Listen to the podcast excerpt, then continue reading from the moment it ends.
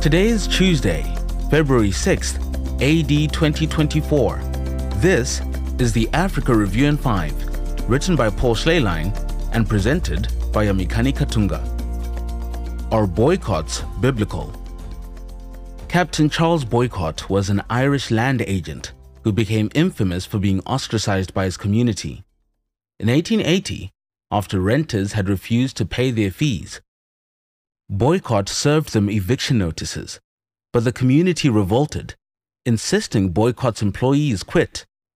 Blacksmiths, postal workers, farmers, and shopkeepers ignored him until he agreed to leave the country. This social excommunication nearly ruined him financially. Soon, the term boycott came to mean withdrawing from commercial or social relations as a form of punishment or protest. By 1888, boycott was in the Oxford English Dictionary, as there was no other word in English to describe such a dispute. Boycott has since wormed its way into other languages, including Dutch, French, German, and Russian. Recently, Nigerians considered boycotting a milk company for insensitive remarks they made about the death of Christ. Boycotting is not new to Africa. During the 1970s and 80s, countries around the world boycotted South African goods as a way to oppose apartheid. This is not only a Christian issue. Today, the Muslim Association UUCSA is calling on South Africans to boycott Jewish owned companies like Dis-Chem. The pro Palestine organization BDS is encouraging South Africans to boycott Puma for sponsoring the Israel Football Association. How should Christians think about boycotting immoral businesses? Is boycotting biblical? Consider the following six principles. First, the desire to stay away from businesses that support sinful behavior often comes from a noble effort to obey Scripture. Ephesians 5 verse 11 says, Take no part in the unfruitful works of darkness.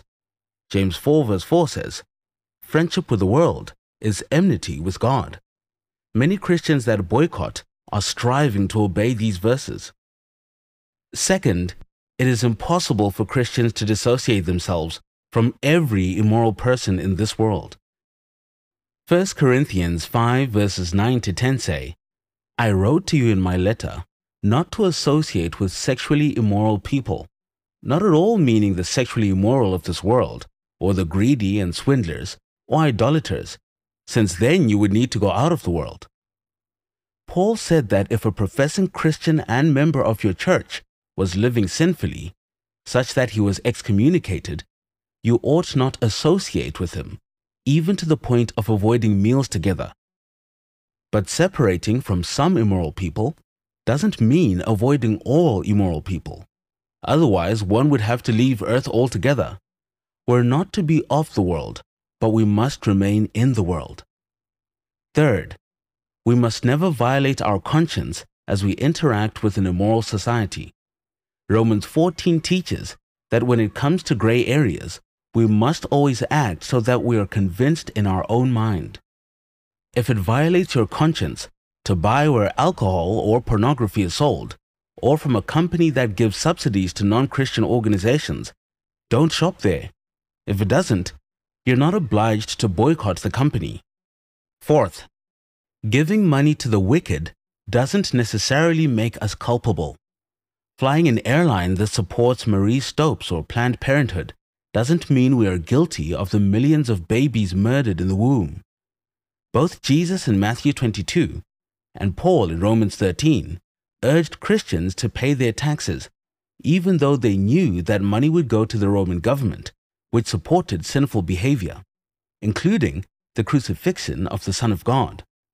Therefore, if we are not to blame for the way the government uses our taxes, we cannot be guilty when the hardware store uses the cash we paid them for the building of mosques in the community. Fifth, boycotts, while not morally required, may be a good strategy. True, a boycott's effectiveness is mixed at best, but it could be helpful. The chief means to move a society toward righteousness is the gospel and the preaching of God's word from church pulpits. Secondary methods include political reform and, yes, even occasional boycotts. Suppose Store A and Store B both sell lawnmowers. Store A flies the rainbow flag for Pride Month, but Store B doesn't. It's not sinful to buy a lawnmower at Store A, but opting to go to Store B could be a good tactic. The Christians in town don't like sodomy on display for their kids. If all the Christians in town encouraged each other to buy their lawnmowers at Store B, this would hurt Store A's pocketbook and could force him to shut down his business or stop promoting his perversion. This is a matter of steering, not separation. The same strategy could be applied to thousands of companies, such as Apple, Nike, Disney, Burger King, and Netflix. Finally, Christians may participate in our fallen world's economy, but may not overtly celebrate sinful activity with their purchases.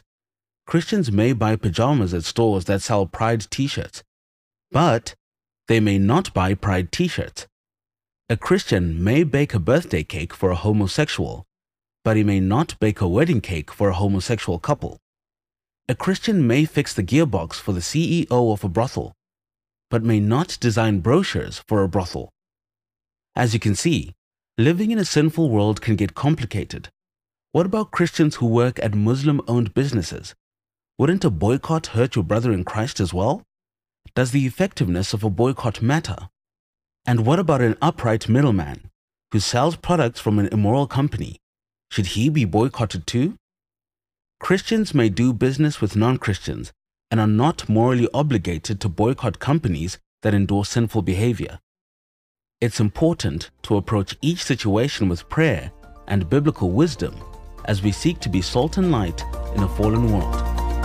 And that's it for the Africa Review in 5 on this Tuesday, February 6th, in the year of our Lord 2024. Subscribe to the Missionary Minds podcast on Spotify or Apple Podcasts. I'm Yamikani Katunga. Be not weary in well doing.